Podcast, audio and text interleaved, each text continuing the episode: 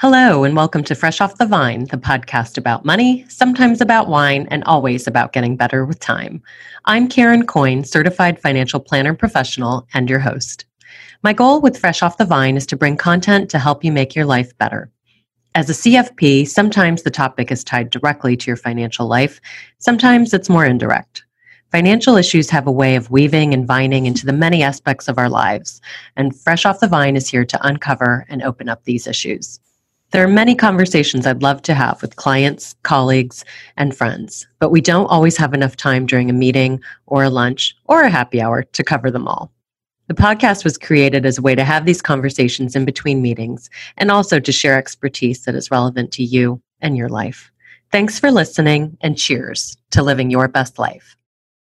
Passed in December 2019, the Setting Every Community Up for Retirement Enhancement, or SECURE Act of 2019, aims to help individuals save more for a secure retirement.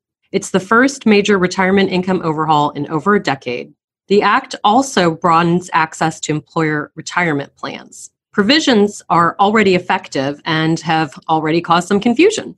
So, to help us dig into these new tax and retirement rules, we are joined today by Mr. Bill Fritts of Smith Elliott Kearns and Company here in Hagerstown, and actually just up the street. Um, Bill probably could have walked or um, taken your bike if you wanted to today. I. It's a nice day. Yeah, probably could have done that. yeah. Well, thank you for joining us today. My pleasure. And I should mention that Bill leads the accounting services and tax department there at SEK, where he provides accounting and services to individuals and business owners, and also provides valuation services for estates and buy sell agreements. So, all these items are right up your alley because we're talking about individuals and business owners. Excellent, excellent. Yeah. Happy to be here. Thank Great. You. Well, thank you.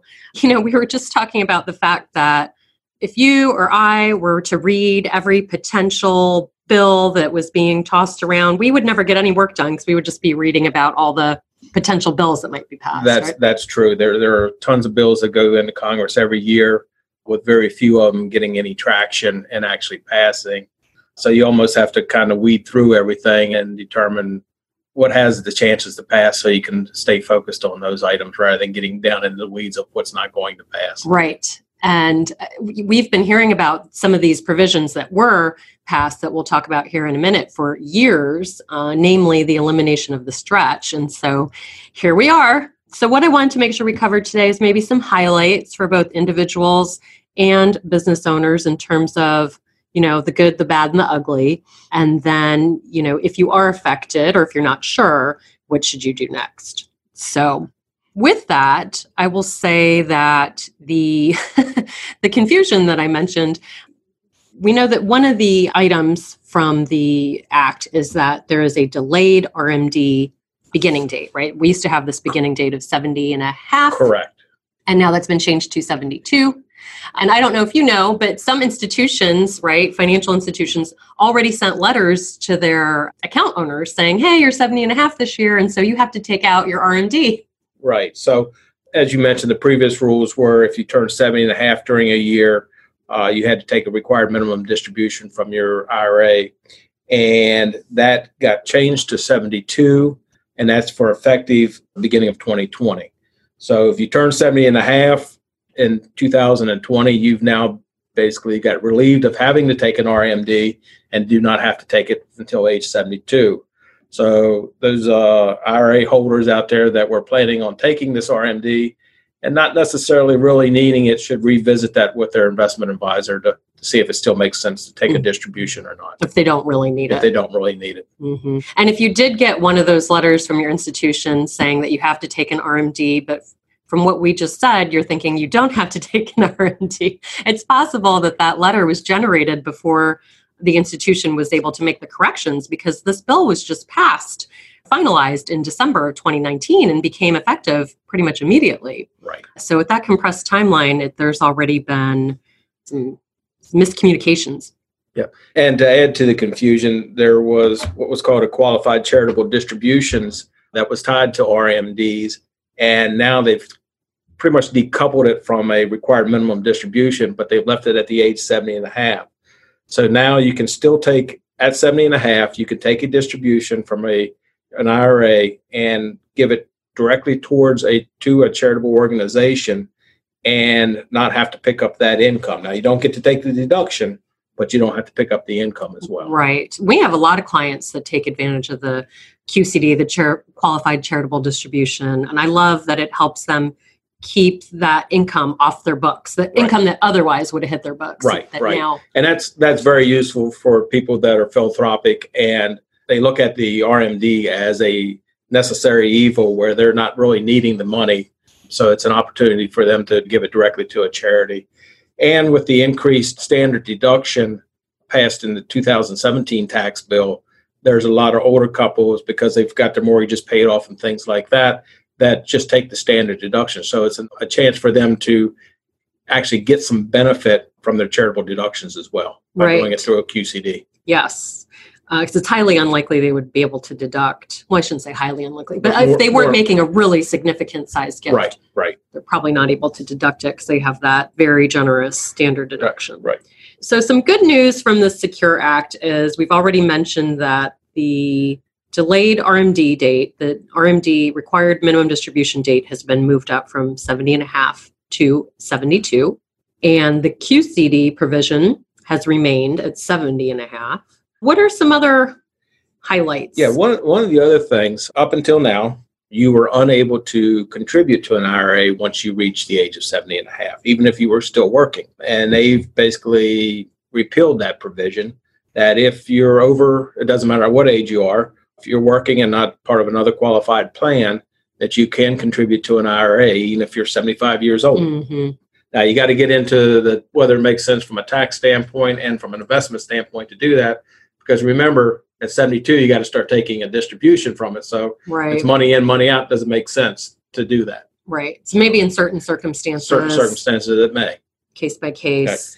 And another provision, as we were talking about earlier, is or not a provision, but another opportunity is rather doing a deductible contribution, do a Roth IRA contribution instead. Right. Might make more sense. Yes. Do you see a lot of your clients that are over 70 and a half that are still working, earning income?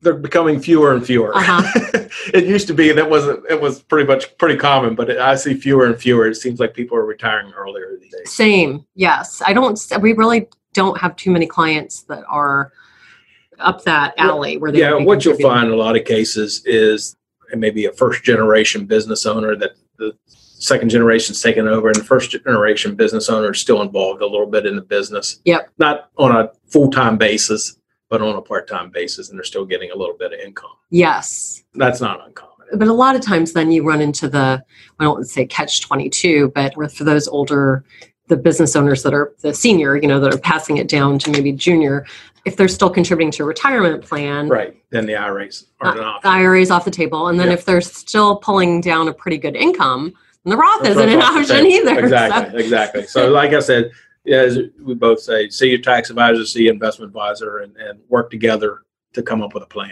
Because some of these may apply to you, some may not, some may, but only in certain circumstances. Right. There's a Um, lot of if, ands, and buts. A lot of ifs, ands, and buts. Yes. There is some good news, though. Speaking of uh, small businesses, there's some good news in the Secure Act for small business owners. Yeah, there there are a couple credits uh, that have been expanded a little bit for small employers that want to set up a new plan. If you have under 100, they define small employers as having under 100 employees, and you get a credit for a portion of your costs in order to set up these plans. And that can be taken, that credit can actually be used for a period of three years. So those are some opportunities there. So again, if you're thinking about setting something up, look into more with that with your investment advisor or your third party administrator of your retirement plan.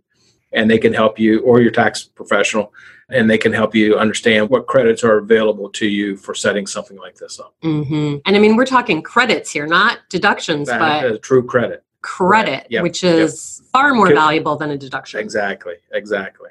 So Yeah. When you see credit, you can just like triple the benefit pretty much that you Right, would right. normally get from like a deduction, right? correct. Correct.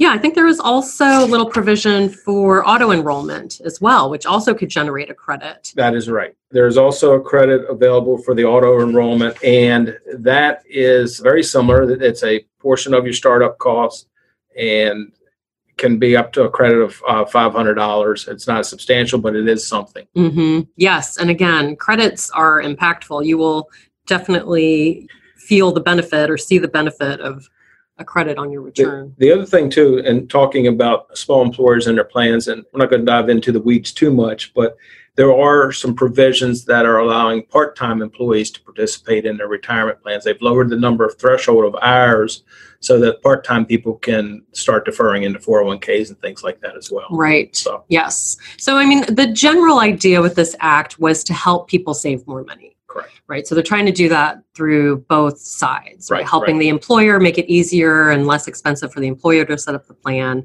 and then also making lowering the barriers to entry. Right. And so encouraging it, people to take hold of their own retirement and their own plans and put some money away. Yes. Now there are some other items that are kind of not so directly tied to retirement, like we were just talking about the kiddie tax. Right. Back as part of the Tax Cuts and Jobs Act of 2017, they changed the rules related to taxing children that have unearned income.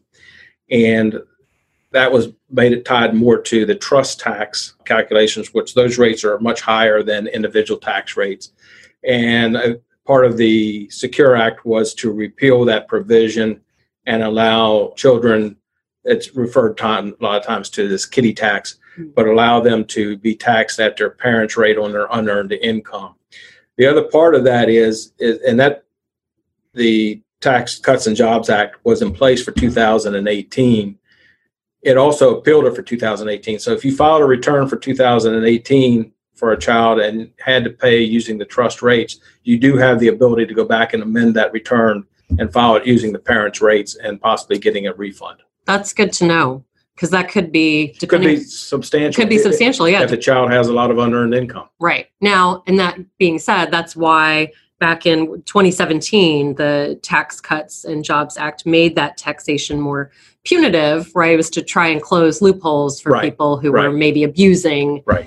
And putting assets into children's accounts to take advantage of lower Lower tax rates. tax rates. yep.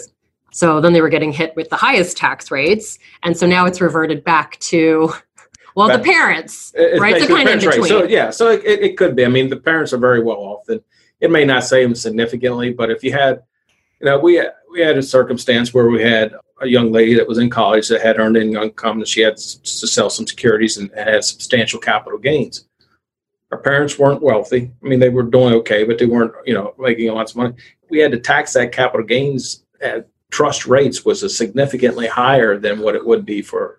So they unfortunately got a surprise tax bill last year. uh, We're now able to go back and amend that return and, and get them probably a few thousand dollars back. That's from an great. Amended return standpoint. So, and that's is just federal. State this doesn't come into play with state taxes, but just a federal amended return. Yep, So- that's a good point. But hey, yeah, that's good news if you had significant capital gains that you took in the past couple years. Right. Um, right. Know that you can amend that. Right. That's a really good piece of information. Uh, let's see. Anything else you want to hit on terms of the good news before we get to the major bad news? Um, no, those are probably. Oh, well, there is one other item, and this is for people that are interested in adopting. You can take up to five thousand dollars penalty free withdrawal from your retirement plan for adoption expenses. Oh, yes. And this is for anything after 2019. So this is effective for 2020. There is a $5,000 limit, but you're able to take money out of your retirement account. Now it's going to be taxable to you, but then you can probably qualify for an adoption credit. So it, it Mm-hmm. Help it offset. helps offset some of that. But know that you won't get dinged with a 10% penalty for early withdrawal. True. Yeah. Well, and speaking of children, then, and kiddie tax and adoption, there was also the increase in qualified expenses for 529 plans that we could mention, which was that distributions for apprenticeship programs and qualified education loan repayments are now allowed up to $10,000. $10,000, $10,000, right? Yep. So, And the loan payments is, is the trade schools and the loan payments is the new part of that. so that's a nice little, yes, for those that are out there with significant student loans, it's an opportunity for them yes, there. So help take the pressure off. take the pressure off of that, right? hmm And remember, 529 plans too is they are transferable between relatives. Yes. So if you have one child that was great and did got lots of scholarships, and one that's struggled a little bit but hasn't been able to get the financial aid that one did, you can transfer between the two for the 529. plans. Yes, they are we- transferable. We have uh, seen a number of clients do that for a number of different circumstances. Right. Or, you know, if they just happen to have more time and money on their side with the first one and they oversaved or their investments did well or a combination of, Right. you know, all these factors. And they had some overage and they were able to redirect it to another family member. So, yes, that's another really great point. Also, one thing I wanted to mention I don't know if we specifically mentioned this when we were talking earlier about the changes with the QCDs, with the qualified charitable distributions, and the also being able to now make contributions to IRAs is you're not allowed to double dip. So, in other Right. words, right, there's some anti abuse provisions so that you can't make a contribution. So, let's say you're 70 and a half and you make a contribution that's deductible to your traditional IRA.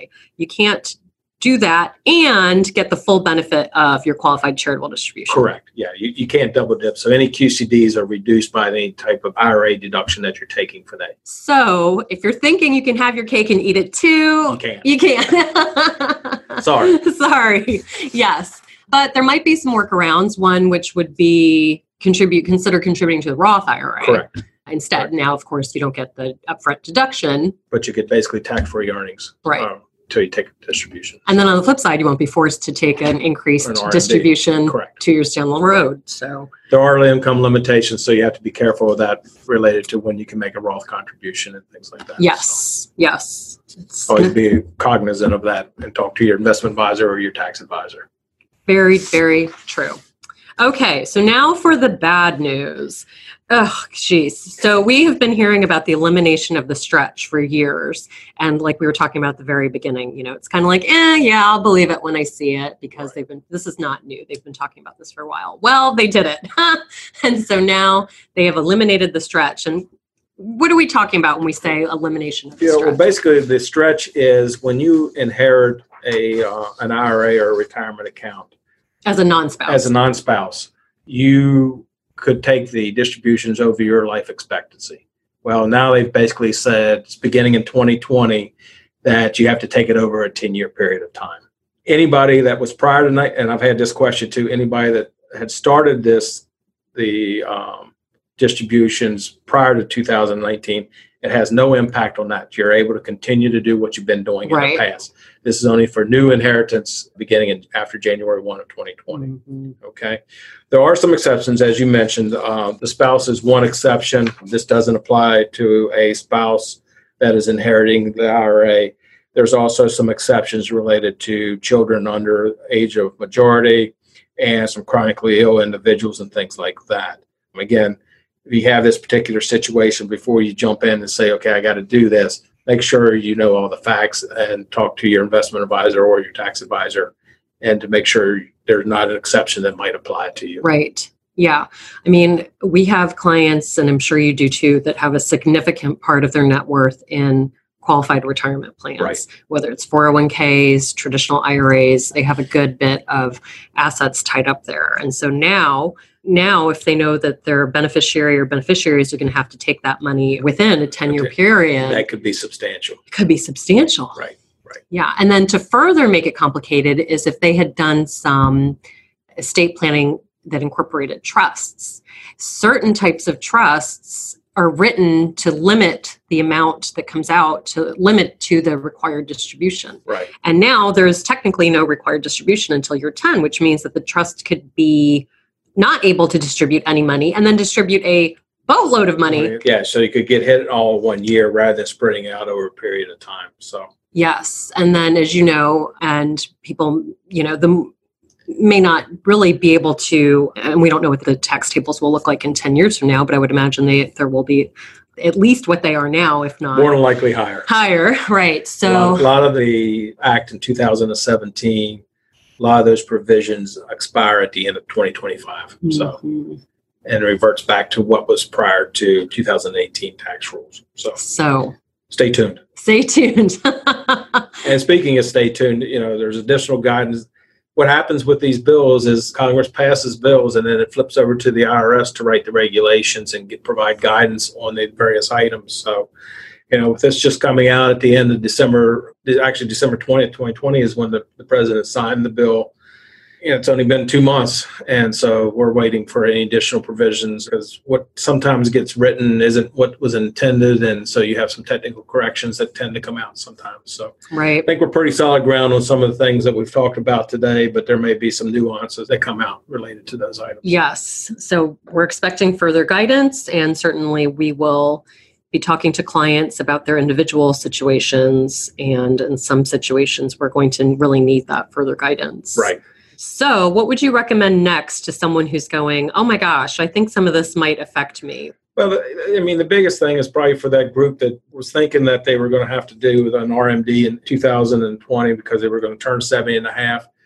Revisit that. You don't have to, but I mean, if you've already done some planning and you need to do it from a cash standpoint, it may still make sense to do it. Consult your tax advisor, consult your investment advisor, and have a discussion.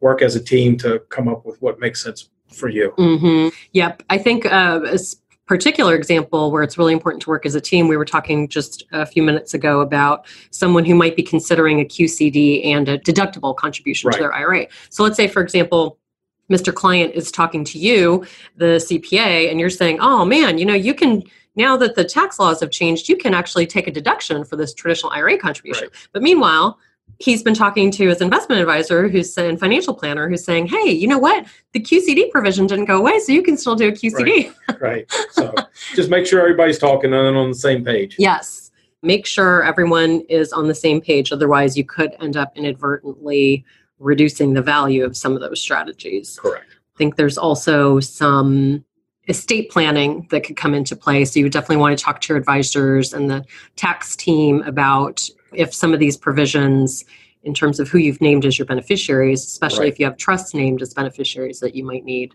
to further Re-examine review. Yep. Yeah, Yep. re-examine and consult. just remembering kind of estate planning is not cast in stone. You need to revisit it on a periodic basis, especially when there's tax law changes. Yes, and this is a perfect example. You know, we tell clients that it's important to review every, you know, let's say five years as a kind of baseline. And this is exactly an example of why it's so critical Right. to do that. So it's not a one and done by any means. So, well, that's very helpful, I think, in terms of kind of opening up some of these items from the Secure Act. Mostly good news, Eh, a little bit of bad. a little bit of bad. More, I mean, more good than bad. yeah, and the bad is really a double edged sword because we're talking about if someone stands to inherit a lot of money, right.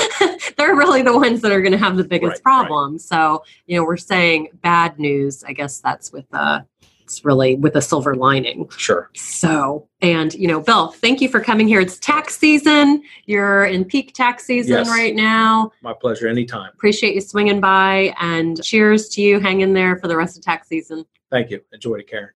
Opinions expressed are those of Karen Coyne and not those of Raymond James Financial Services or Raymond James. Securities offered through Raymond James Financial Services Incorporated, member FINRA SIPC. Investment advisory services offered through Raymond James Financial Services Advisors Incorporated. Karen Coyne Strategic Wealth Advisor is located at 12920 Connemara Drive, Suite 202, Hagerstown, Maryland 21742. Phone 301 739 7002. Raymond James is not affiliated with Smith Elliott Kearns and Company. Any opinions expressed are those of William Fritts and not necessarily those of Raymond James. This podcast is meant to be informational only. For tax advice, please contact your CPA or tax advisor.